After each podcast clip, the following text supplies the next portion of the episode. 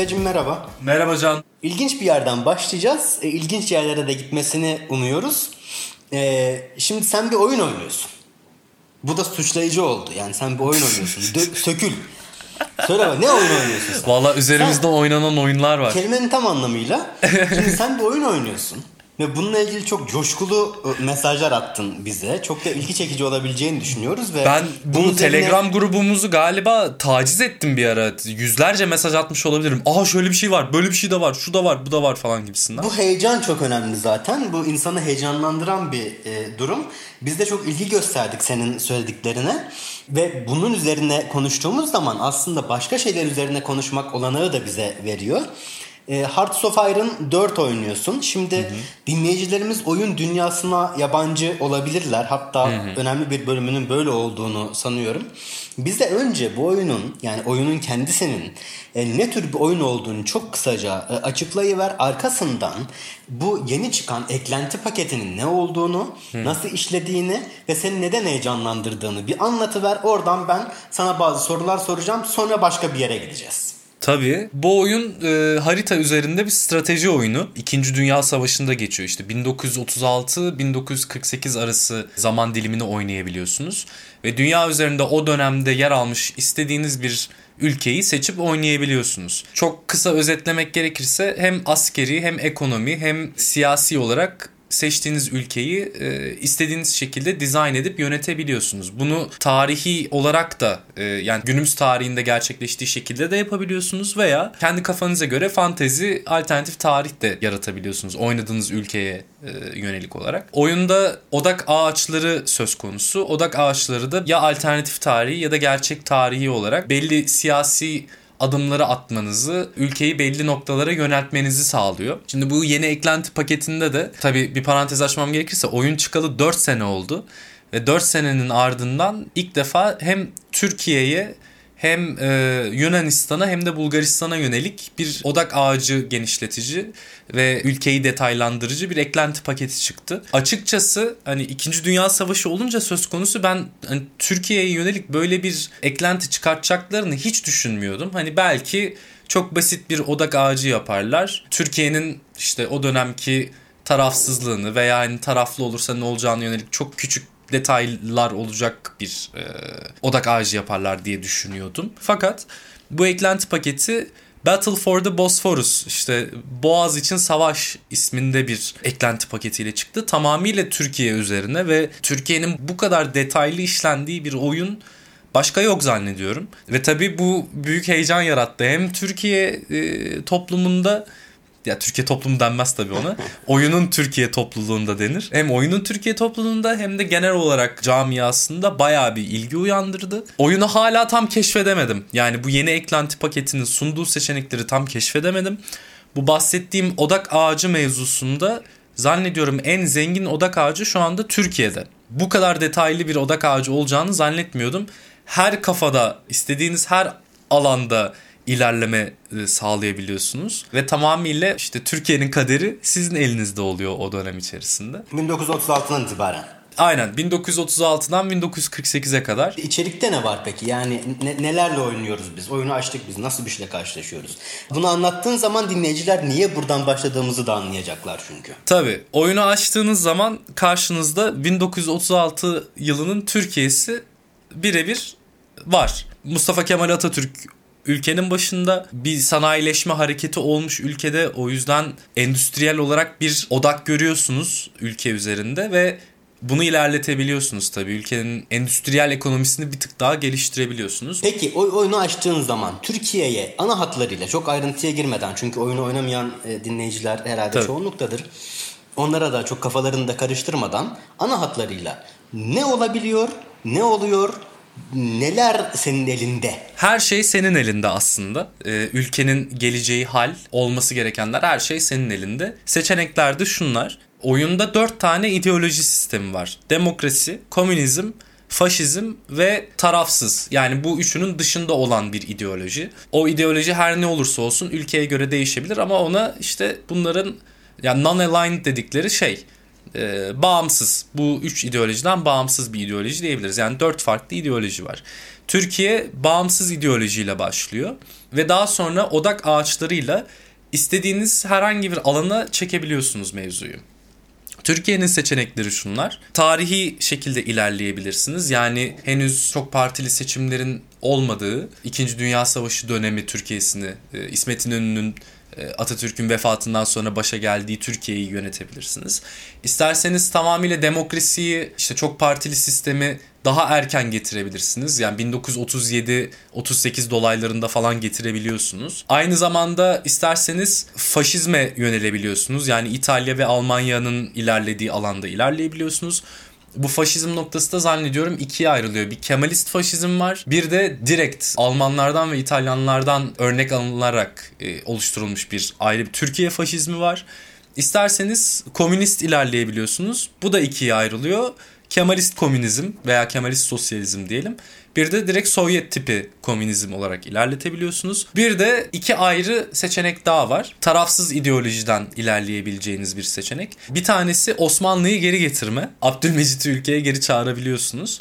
Bir tanesi de tamamıyla tarafsız Türkiye'yi ilerletebiliyorsunuz.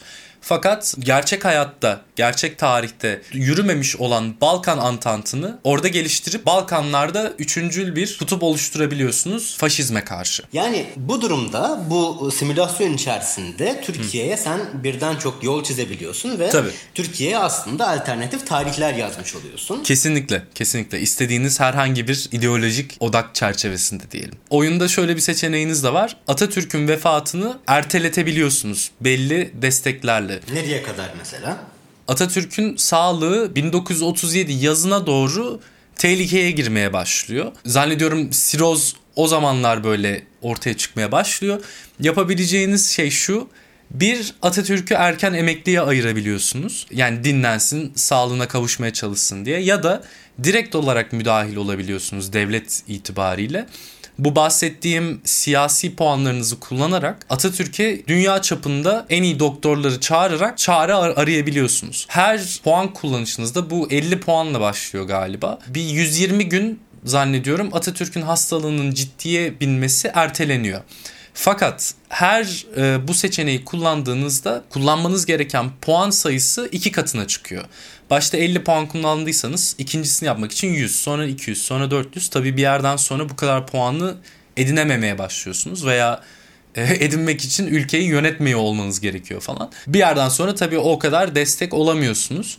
Fakat erteleyebiliyorsunuz vefatını veya hiç çare aramazsanız daha erken vefat edebiliyor. Ben de zannediyorum 1939 yılında vefat etmişti. Yerine İsmet İnönü gelmişti ve ben o vakit odak ağacında Balkan Antantı'nı geliştirme kısmını kullanıyordum. Ve en ilginci Sovyetlerle beraber bütün Balkan ülkeleri Bulgaristan ve Romanya buna dahil olmak üzere yani tarihi olarak biliyorsunuz bu iki ülke mihverlere katılmıştı ama bu oyunumda katılmadılar.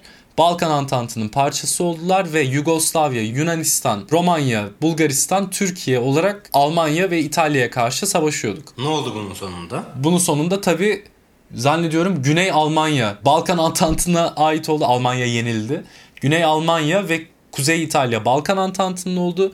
Güney İtalya tefiklerin olduk. Sonra devam etmedim tabii. Ama enteresan bir çıkarımdı. Yani dünyada üçüncü bir kutubu oluşturmuş oldum. Balkan savunmasını yapmıştık ve e, Balkanlar işgal edilmemişti. Ben özellikle az önce söylediğin şeylerle çok yakından ilgileniyorum. Çünkü Türkiye'nin 2. Dünya Savaşı'ndaki dış siyaseti, diplomasisi çok yakından e, ilgilendiğim bir e, konu çok büyük olasılıkla da ilerleyen aylarda, haftalarda ve yıllarda da bununla ilgili akademik boyutta da bir şeyler yapacağım öyle gözüküyor.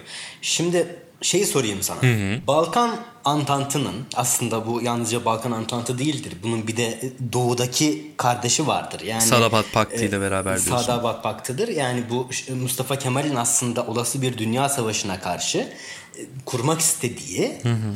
barış çemberi diye bunu tarihçiler e, tanımlıyor ama bir anlamda hem tampon hem de bir ön savunma Türkiye için hem de gerçekten yeni bir güç odağı oluşturmaya aday bir yaklaşımdı bu. Evet. Ancak 2. Dünya Savaşı'nın başlamasıyla birlikte ve tabii ondan önce Mustafa Kemal'in yaşamını yitirmesi ve Türkiye'de yönetimin değişmesiyle birlikte bu konudaki girişimler de askıya alındı. Belki de yani şu söylenebilir belki bu zaten Mustafa Kemal'in yapabileceği bir şeydi yaparsa arkadan gelenler aynı başarıyı gösteremeyebilirlerdi e, denebilir belki. Peki şunu sorayım sana ben de biraz bir e, görüşümü dile getirmiş olayım. Oyunla ilgili bize ayrıntılı bilgi verdin.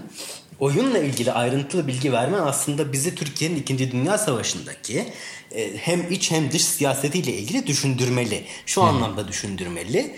Aslında dediğim gibi bir alternatif tarih çalışması olduğu için alternatif tarih şu soruyu sormak üzerinden ilerler. Bir süreç, bir tarihsel süreç gerçekten işlediği gibi işlemeseydi de şu türlü işleseydi bunun hem ana sonuçları hem yan sonuçları hem de arkasından gelecek şeylerle birlikte biz bugün bu ilgili konuda nasıl bir dünyayla karşı karşıya olurduk? Alternatif tarihi siz eğer ciddi ve bilimsel yapıyorsanız hem eğlenceli bir şey ortaya çıkartabilirsiniz hem de gerçeği yakalamak için ya da gerçeği algılamak için yeni yollar kurmuş olursunuz. Ama siz eğer alternatif tarihi hiçbir tarihsel gerçek, gerçekliğe bağlı kalmadan tümüyle serbest bir biçimde ortaya koyuyorsanız yalnızca işte bizim şu an yaptığımız gibi muhabbet etmiş olursunuz, sohbet etmiş olursunuz. Türkiye'de ne yazık ki yeterince iyi alternatif tarih çalışmaları yapıldığı kanısında değilim. Bunda şeyin de etkisi var. Bir not düşmesek olmaz. Biz Türkiye'de alternatif tarihi şöyle sanıyorduk. Bir resmi tarih anlayışı var. Alternatif tarih de bu resmi tarih anlayışının ve anlatısının dışına çıkan ve asıl tarihi, gerçek tarihi bulmak için kullanılacak bir şey sanıyorduk. Yani özellikle 2007 ile 2015 arasında bu Türkiye'de Cumhuriyet karşıtı liberal görüşlerinde etkin bir biçimde çalıştı. Ondan sonra şimdi hepsi demokrat oldular. Bu görüşlerin çok etkin bir biçimde çalıştığı ve Fethullahçıların da bunu çok desteklediği bir dönemde Türkiye'de alternatif tarih sanki böyle bir şeymiş gibi. Yani gerçek tarihe alternatif tarihle ulaşılırmış gibi bir anlatı ve anlayış vardı. Halbuki alternatif tarih bu değildir. Alternatif tarih nedir? İşte bu senin anlattıklarındır birincisi. İkincisi örneğin çok ünlü bir şimdi Amazon dizisi Philip K. Dick'in kitabından uyarlanan The Man in the High Castle bir işte 2. Dünya Savaşı'nı Naziler kazansaydı ne olurdu?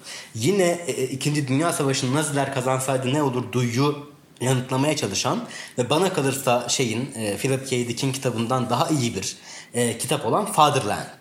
E, Thomas Harris diye kalmış aklımda ama yanlış bir şey söylemek de istemiyorum. Sanıyorum Robert Harris. Robert Harris'in e, Fatherland diye bir e, kitabı. O da e, Almanya'da yani Nazilerin savaşı kazandığı ve istenen o genel hükümetin Rusya'da kurulduğu, Avrupa'nın tümüyle Alman yönetimi altında olduğu, işte ABD'nin savaş dışında bırakıldığı ve Avrupa'ya müdahale edemediği filan bir e, gelecek e, kurgular. Ve işte şeyle birlikte Berlin'deki mimari değişikliklerle birlikte bürokratik toplumsal değişikliklerle birlikte bunu resmeder. Dolayısıyla şunu söyleyebiliriz. Alternatif tarih eğer anlatmak istiyorsanız biraz da sanatsal bir şey yapmak durumundasınız. Yani bunu eğer siz yazınsal, sanatsal veya görsel bir sanat dalına dayanarak yapıyorsanız anlamlı ve insanları çekecek bir şey ortaya çıkartabilirsiniz. Ama siz alternatif tarihi. Şimdi biz bunu böyle biliyoruz ama yani diyelim ki işte tümüyle örnek olsun diye söylüyorum. 19 e, Mayıs 1919'da Mustafa Kemal Samsun'a çıktı. Değil mi? Yani Türkiye'de çok temel tarih bilgilerinden biri bu. Türkiye'deki alternatif tarih anlayışı şu. Ya çıkmadıysa. Halbuki ne olması gerekiyor? Ya çıkmasaydı. Yani bu, bunu biz ayırt edemiyoruz. insanlara da anlatamıyoruz. Ya gerçi şimdi evet. biraz e, ilgilenenler anlıyorlar neyin ne olduğunu ama dolayısıyla burada biraz alternatif tarih üzerinden konuşalım. Yani gerçekten 2. Dünya Savaşı'nda e, İsmet İnönü değil de başka biri başta olsaydı ya da İsmet İnönü e, Atatürk'ün dış siyaset ilkelerini e, sürdürmeyi istese buna karar verse ve bunu yapabilseydi yönetsel anlamda da. Sen nasıl bir durumla karşı karşıya olacağımızı düşünüyorsun? Bak ne kadar güzel simülasyonlarını yapmışsın. Ya ne olabilir? Çok güzel soru valla. Çok çok yani güzel ne, soru. Ne, İkinci Dünya Savaşı'na birkaç senaryo üzerinde duralım. İşte Türkiye girseydi ne olurdu örneğin? Hmm. Kimin yanında girmesi daha doğru olurdu?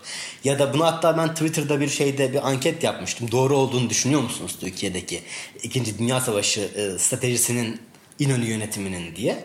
E, herkes de doğru olduğunu düşünüyorum ya da ezici çoğunlukla doğru olduğunu düşünüyorum. demişti. Ki belli anlamlarda bu şeydir de yani bu şeyi not düşmek istiyorum. Biz burada bilimsel bir şey söylemiyoruz. Yani insanlara evet. Bakın şöyle olması gerekir anlatmak gibi bir kaygımız hiç yok. Yalnızca bu çok eğlenceli bir konu gibi geliyor bana. Umarım dinleyenler de katılıyordur. Bunu düşünelim biraz beyin egzersizi yapalım.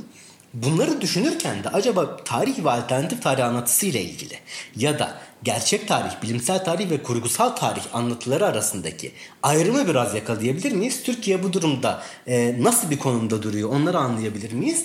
Onları konuşalım istiyorum biraz. Tabii. E, zaten kısa kısa da geçeceğiz. Yani sen ne düşünüyorsun örneğin? Şimdi Türkiye 2. Dünya Savaşı'na girdi. Aklında nasıl bir şey canlanıyor senin? Hearts of Iron'ı bir yana koy.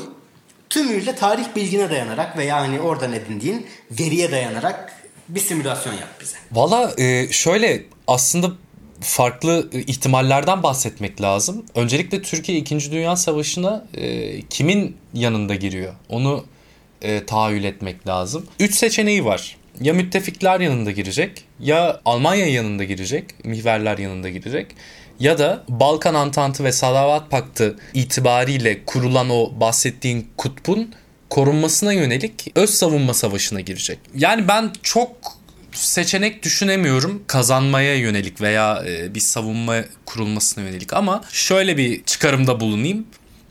Askeri olarak hem Yugoslavya'nın hem Romanya'nın hem Yunanistan'ın hem Türkiye'nin işbirliği içerisinde olup ortak savunma yapması Alman ordusunu biraz yavaşlatabilirdi. Yenilgiye uğratır mı emin değilim. Çünkü Almanya'nın yanında e, İtalya'da var. Ama bir güç odağı oluşturabilirdi. Belki Normandiya'ya çıkartmasını erkene çekebilirdi meşgaleden ötürü. Belki Sovyetlere karşı Almanya'ya yönelik bir en iyi savunma saldırıdır fikriyle bir ne denir savaş açmasına sebep olabilirdi. Eğer Almanların yanına, yanında savaşa girseydi Türkiye o zaman müttefiklerle güneyde Sovyetlerle Kafkaslar'da gene mücadele etmek durumunda kalacaktı. Ben bunun çok e, sürdürülebilir bir e, hamle olacağını düşünmüyorum.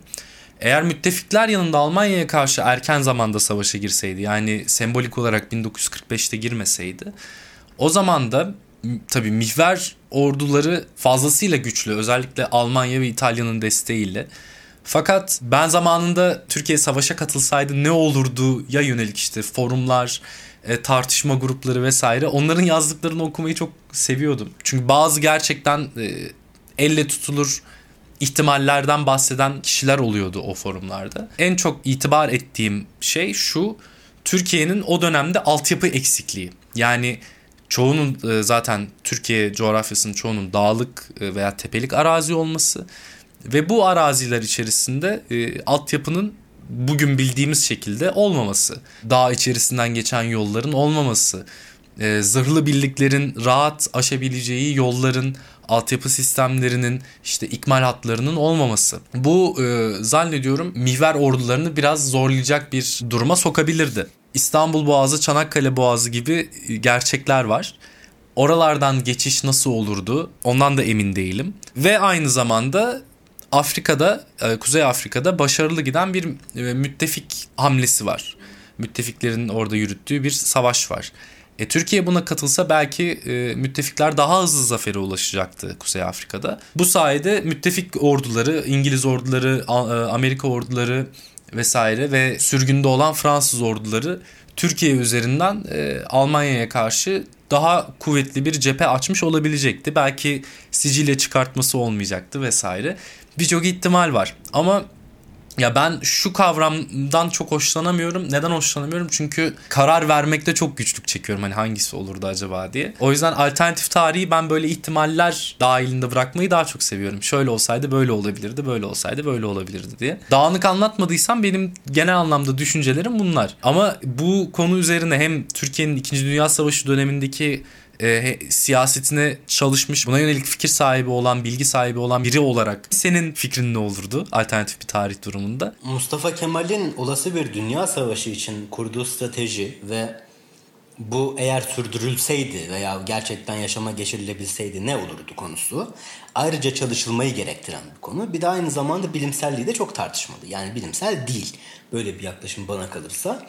Çünkü tarihçinin işi ya ne olsaydı demek bana kalırsa çok olmamalı. Yani böyle durumlarda da hatta ben bana bir şey sorulduğunda falan işte arkadaşlarla muhabbet ederken bu konuşulduğunda ben her zaman bizim işimizin bu olmadığını hmm. ama e, görüşümün şu olabileceğini belki hmm. söylemeyi yeğliyorum. Ama eğlenceli buluyorum bunu. Çünkü dediğim Tabii. gibi bir zihin egzersizi aslında bu. E, şeyi her zaman akılda bulundurmak gerekiyor. Yani bizim burada söylediğimiz şeyler. Yalnızca bizi bağlaması açısından söylemiyorum bunu. Dinleyiciler de işte başka insanlar da bu konularda düşünürken şöyle mi olsaydı, böyle mi olmalıydı?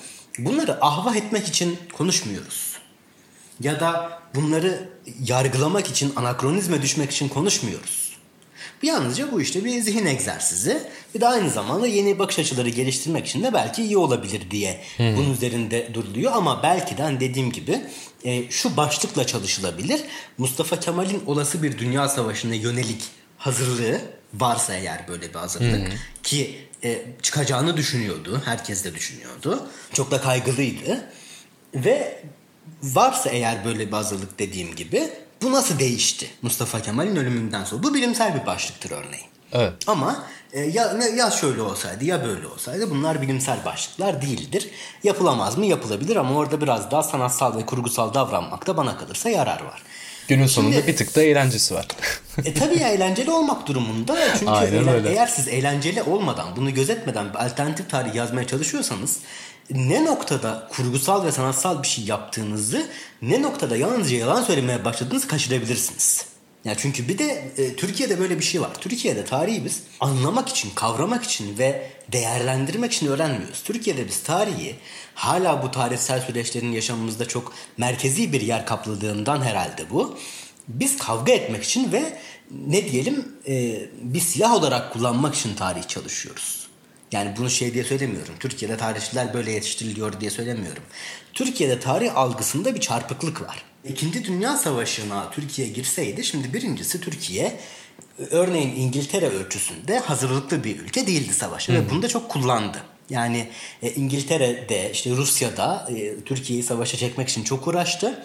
E, Nazilerin tutumu tabii Türkiye'nin kendi yanında savaşa girmesini çok isterdi ama özellikle İngiltere'nin ve Rusya'nın bu konudaki baskısını saptadıktan sonra Nazilerin yani Nazi Almanyası'nın tutumu daha çok Türkiye'yi onlara yar etmemek üzerine kuruluydu. Yani evet. E, İngilizler gelsin bizden olsun diyor. Almanya'da diyor ki ya bizden olacağı kuşkulu ama onlara gitmesin. Evet. Dolayısıyla da bu çok ciddi bir hem istihbarat e, savaşı haline geliyor hem diplomasi e, savaşı haline geliyor. Birkaç kez tabii Türkiye'nin savaşa sokulması hatta Türkiye'nin işgal edilmesi gündeme geldi. E, Türkiye'nin genel olarak bunlara karşı tutumu biz kendi işine gücüne bakan bir ülkeyiz di. Bu yaklaşım şeye uyar mı? Örneğin 1930'ların dediğim gibi Kemalist dış e, politika anlayışına uyar mı? Bunu ayrıca çalışmak gerekiyor. Yani o dönemde e, Mustafa Kemal'in Dışişleri Bakanlığı'nı yapmış olan hatta 13 yıl kesintisiz olarak Dışişleri Bakanlığı'nı yapmış olan Tevfik Rüştü Aras çok da bu konuda değil. Ve yani Türkiye'nin aslında başka bir izlem üzerinden gitmesi gerektiğini ve aynen senin dediğin gibi aynen bu Hearts of Iron'ın Battle for the Bosphorus e, şeyinde olduğu gibi eklentisinde olduğu gibi e, Türkiye'nin e, kurulu dış siyaset anlaşmalarıyla diplomatik anlaşmalarıyla savaştan sonra yeni bir güç adağı olabileceğini söyler. Tabi bunun da bilimselliği tartışmalıdır. Bir tane çok da ayrıntılı çalışmak gerekiyor. Bunlar yalnızca birer not. E, tarih anlatmak gibi bir kaygınız yok ama e, Türkiye dediğim gibi İngiltere ölçüsünde hazırlıklı bir ülke değildi. Dolayısıyla Türkiye'nin savaşa girmesi mutlaka birilerinin etkisi altına da girmesi anlamına gelecek diye kaygılanılıyordu. Yani siz kendinizi savaşın içinde bulduğunuz zaman bir anda aynen Birinci Dünya Savaşı'nda olduğu gibi hem ordunuzu hem devletinizi bir yabancı devletin denetimi altında bulabilirsiniz diye bir kaygı vardı. Bunun yersiz bir kaygı olduğunu düşünmek de çok olanaklı değil. Yani çünkü o dönemin askerleri, yöneticileri çoğunlukla Birinci Dünya Savaşı'nı görmüş insanlardı. Dolayısıyla Birinci Dünya Savaşı'nda Alman ordusunun Osmanlı ordusu üzerindeki etkisini ve bunu sömürü boyutunda kullanmasını gördükleri, buna tanık oldukları ve buna tepki duydukları için bundan çok kaygılıydılar. Hani başka şeyler olamaz mıydı? İşte az önce dediğim gibi belki olabilirdi. Ama sonuç olarak böyle olmadı. Yine bir alternatif tarih düşüncesi olarak Mustafa Kemal ölmeseydi. Hı hı. Ne olurdu? Mustafa Kemal ölmeseydi de o dediğimiz 1930'lardaki bütün bu anlaşmaların ve bütün koşulların 1930'larda bu anlaşmaların imzalandığı e, gibi kaldığını varsayalım.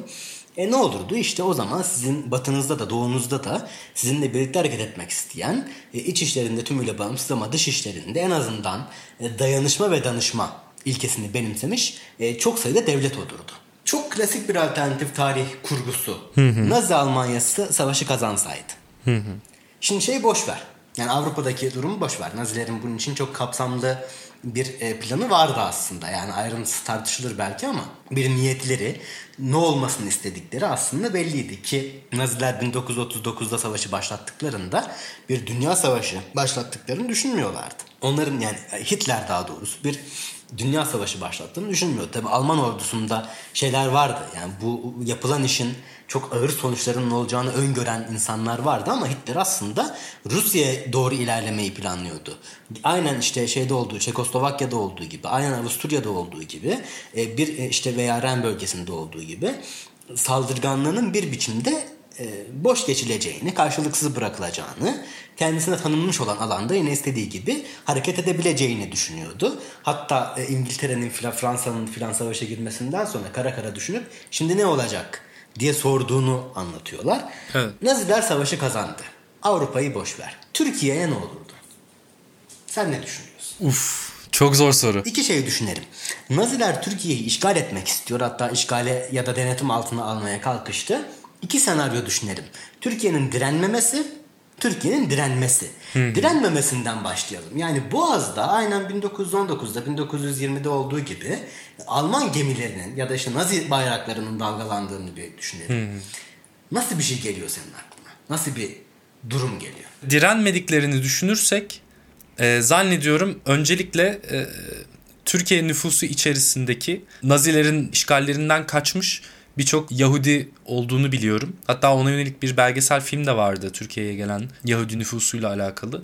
Onların katledileceği bir e, sistem e, hemen inşa edilirdi artık o çalışma kampları Türkiye'de mi olur, Bulgaristan'da mı olur, başka bir yerde mi olur bilmiyorum. Ama onun dışında zannediyorum benim kafamda şu vardı. E, muhtemelen kukla bir rejim yerleştirilir. Milli şef rejimi yerine.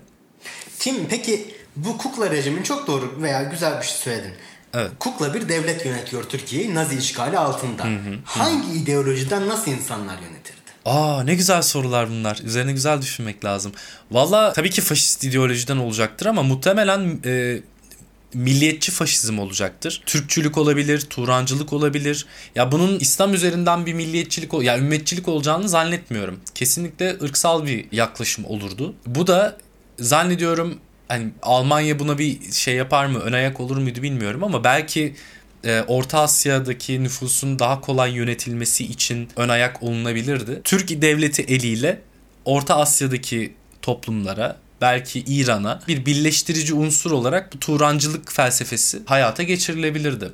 Diyelim ki Türkiye direndi ve Naziler Türkiye'yi silahlı savaşla işgal etmeye çalışıyorlar. Nasıl bir durumla karşılaşırdık? Ya dediğim gibi ülke içerisinde bir öncelikle altyapı eksikliğinin olması, ülkenin çok dağlık, tepelik olması ve Alman ordusunun tabii ki 1939'da pek ne denir mekanize değildi ama o dönemlerde hadi senin bahsettiğin dönemin ben 1942 olarak varsayıyorum. Mekanize araçların olduğu bir Alman ordusunun ben Türkiye coğrafyasında pek tutunabileceğini zannetmiyorum. E, öncelikle Boğazlardan Anadolu'ya geçme durumu var. Ya bu nasıl yapılacak? Çok önemli. Belki Türk ordusu İstanbul Boğazı'nın Anadolu tarafında, Çanakkale Boğazı'nın Anadolu tarafında sağlam bir savunma hattı kurabilirdi. Tabii ki orada şimdi devreye e, Alman uçakları giriyor. Yıldırım Savaşı devreye giriyor. Ha, o şekilde Türk ordusunu mağlup edebilirler miydi? Edebilirlerdi belki. Çünkü ekipman, teçhizat olarak da Türk ordusu zayıf bir durumdaydı Almanlara kıyasla. Hatta birçok büyük e, oyunculara kıyasla. Fakat öyle bir işgal olduğu anda bir yandan da Almanya'nın savaş halinde olduğu diğer ülkelerden de eminim ki destek yağacak. Ekipman desteği, silah desteği mümkün olduğu müddetçe. Belki Amerika'dan, belki İngiltere'den bir şekilde tıpkı Sovyetler Birliği'ne yapıldığı gibi ben Alman ordusunun pek Türkiye içerisinde tutunabileceğini zannetmiyorum. Türkiye'de bir işte Kurtuluş Savaşı döneminde olduğu gibi bir gerilla savaşı bile olabilirdi. Fakat çok zor Alman ordusunun orada başarılı olması ki Aynı sebeplerden ötürü Sovyetler cephesinde de başarısız oldular. Aynı sebeplerden ötürü daha doğrusu Sovyetler cephesinde başarısız oldukları için e, D-Day çıkartmasında, Normandiya çıkartmasında da başarısız oldular ve yavaş yavaş savaşı kaybetmeye başladılar. Yani tahmin ediyorum ki Türkiye bu kaybediş yolunu daha hızlandırırdı Almanlar için. Von Papen da şunu söylüyordu. Birincisi Türklerin yani şu bunları saptıyordu çünkü Türkleri de tanıyordu Birinci Dünya Savaşı'nda da e, bir biçimde asker kökenli bir adam çünkü. Hı hı. Türk ordusunu da tanıyan bir adam olduğu için Türklerin ulusal onurunun yüksek olduğunu ve İngiltere ve Fransa'yla 20 yıl olmadan daha yani 20 yılı e, doldurmamış bir direniş göstererek bu insan bu devletlerle e, savaştığını veya işte mücadele ettiğini ve bu savaşını kazandığını dolayısıyla halkının da devletinin de kolay kolay e, pes etmek eğiliminde olmadığını zaten biliyorlardı Almanlar. Yani birkaç kez Ribbentrop'ta, e, Hitler'de, başka Alman yetkililer de e, Türkiye'nin işgal edilmesini ve Türkiye'nin aslında Almanya'nın e, teknolojik başarısı ve askeri gücü karşısında direnme gücünün olmadığını düşünüyorlardı, söylüyorlardı. Ama bu yalnızca şeyle ilgili bir durum değil. Siz bir ülkenin belli bir yerini işgal ettiniz ve o, o ülke pes etti. İle bitecek bir durum değildi Türkiye'de. E, çok kapsamlı bir savaşla yani gir, girildiği zaman çıkılamayacak bir savaşla karşı karşıya kalmaktan e, korkuyorlardı. Hem ülkenin işgali bakımından durum buydu hem de senin az önce ifade ettiğin çok doğru bir noktaya parmak bastın. Coğrafi anlamda da yani Almanların yüksek teknolojide yol filan gerektiren ciddi anlamda e, ne diyelim tırnak içinde uygarlık gerektiren bir e, savaş yöntemi vardı. Çok mekanize bir ordusu vardı Almanya'nın. Büyük oranda en azından. Evet. Bunun da Türkiye'de hani İstanbul'a kadar bir biçimde geldiğini varsayalım veya ilerleyebildiğini varsayalım.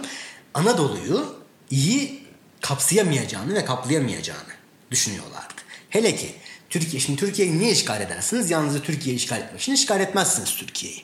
Türkiye'yi bulunduğu konum dolayısıyla Kafkasya'ya erişmek için işgal edersiniz. Orta Doğu'ya erişmek için işgal edersiniz ki ikisi de gündeme geldi. Kafkasya'da da dağlardan geçemeyeceğinizi, e, Toroslardan hiç geçemeyeceğinizi e, görüyordunuz o dönemde.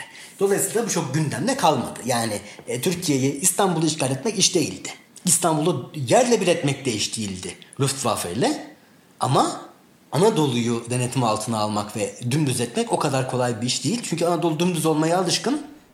Hani şey de yapmazlar. Yenildik deyip e, köşelerine de çekilmezler. Evet. Var mı konuşmak istediğimiz başka alternatif tarih konuları?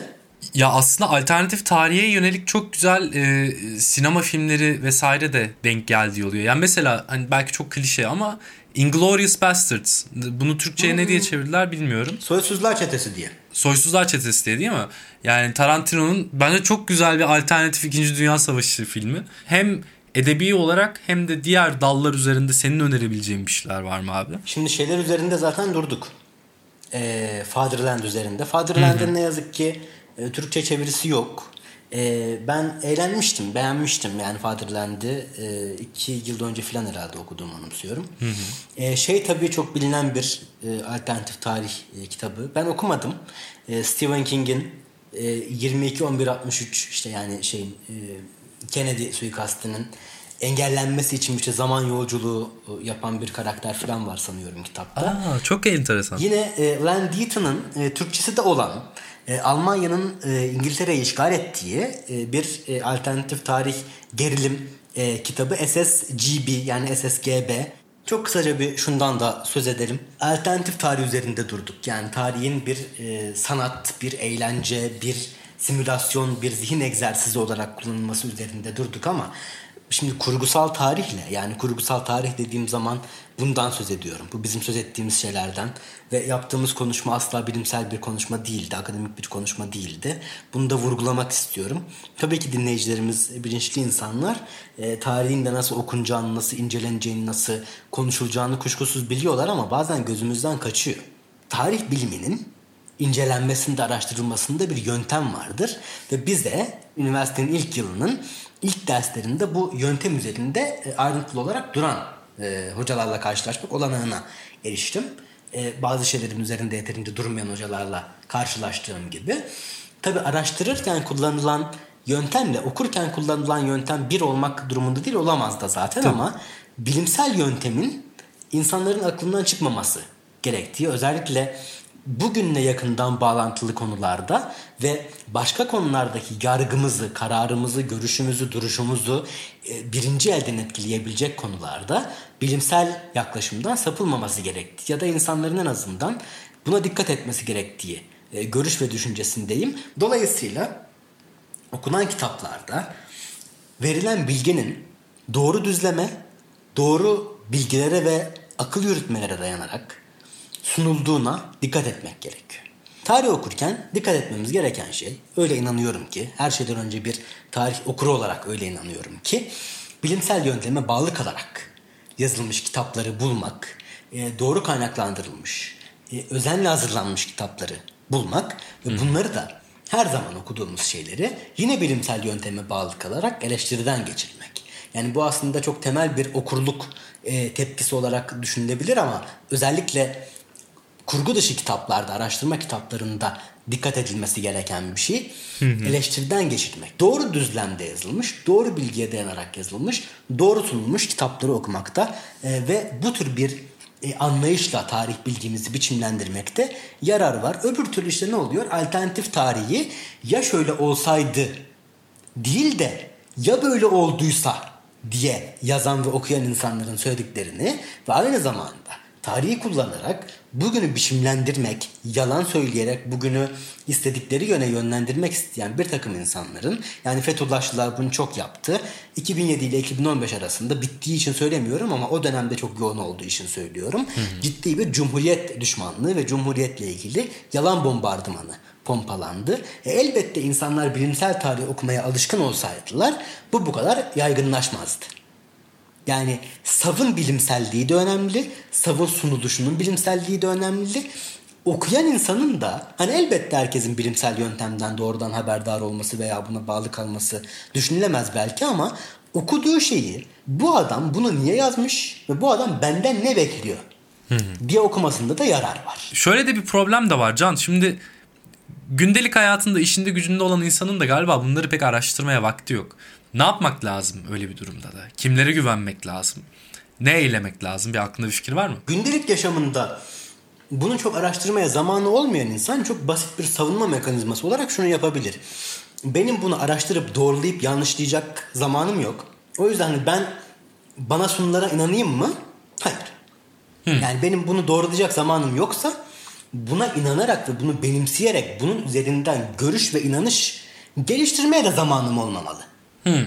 Yani eğer ilgilenmiyorsak ilgilenmeyelim. Ama eğer siz e, önünüze konan bilgiyle görüş, inanış, kişisel duruş falan geliştirecekseniz ya, rica ediyorum doğrulamaya, yanlışlamaya çalışın. Yani bir de şey de Tabii. önemli. Bu aldanmayan, yanılmayan insan diye bir insan yok. Yani bu şeyden söz etmiyorum. E, bu insan olmaya çalışmak için çok uğraşarak işte aşamalar geçerek o noktaya ulaşmaktan falan söz etmiyorum. Yani bir takım insanlar aldanmıyor, kalanları aldanıyor. Burada bir hiyerarşi var. Aldanmayanlar daha üstün insanlardır falan. Hiç öyle bir şey söylemeye çalışmıyorum. Hepimiz aldanabiliriz. Hepimiz aldanıyoruz. Çok kapsamlı yalanlara da aldanabiliyoruz kimi zaman. Çok Hı-hı. büyük şeylerin arkasına takılabiliyoruz. Bunlar olabilir. Önemli olan ilk eğilim olarak yanlışlamayı ya da doğrulamayı ya da bilimsel eleştiriden geçirmeyi önümüze gelen veriyi alışkanlık haline getirmek e, ya da işte orada e, yalan zincirini, yalan haber yayılma zincirini veya yanlış bilgi yayılma zincirini kırmak. Çok keyifli bir sohbet benim için oldu. Umuyorum senin için de olmuştur. Umuyorum dinleyenler için de olmuştur. Aa mükemmel keyifli oldu. Eyvallah. Ee, senin sana da çok teşekkür ederim. Dinleyen dostlara da çok teşekkür ederim. Ee, böyle bir e, podcast dizisi yapmış olmak da beni çok mutlu ediyor. Ee, bir sonraki bölümde görüşmeyi diliyorum. Hepinizle seninle de dinleyen dostlarımızla da o zamana dek hoşçakalın kendinize iyi bakın. Valla senin dediğin gibi de benim için de aynı şekilde çok çok keyifli oldu. Ee, bir sonraki bölümde görüşürüz. Dinleyen herkese de çok teşekkürler. Hoşçakalın.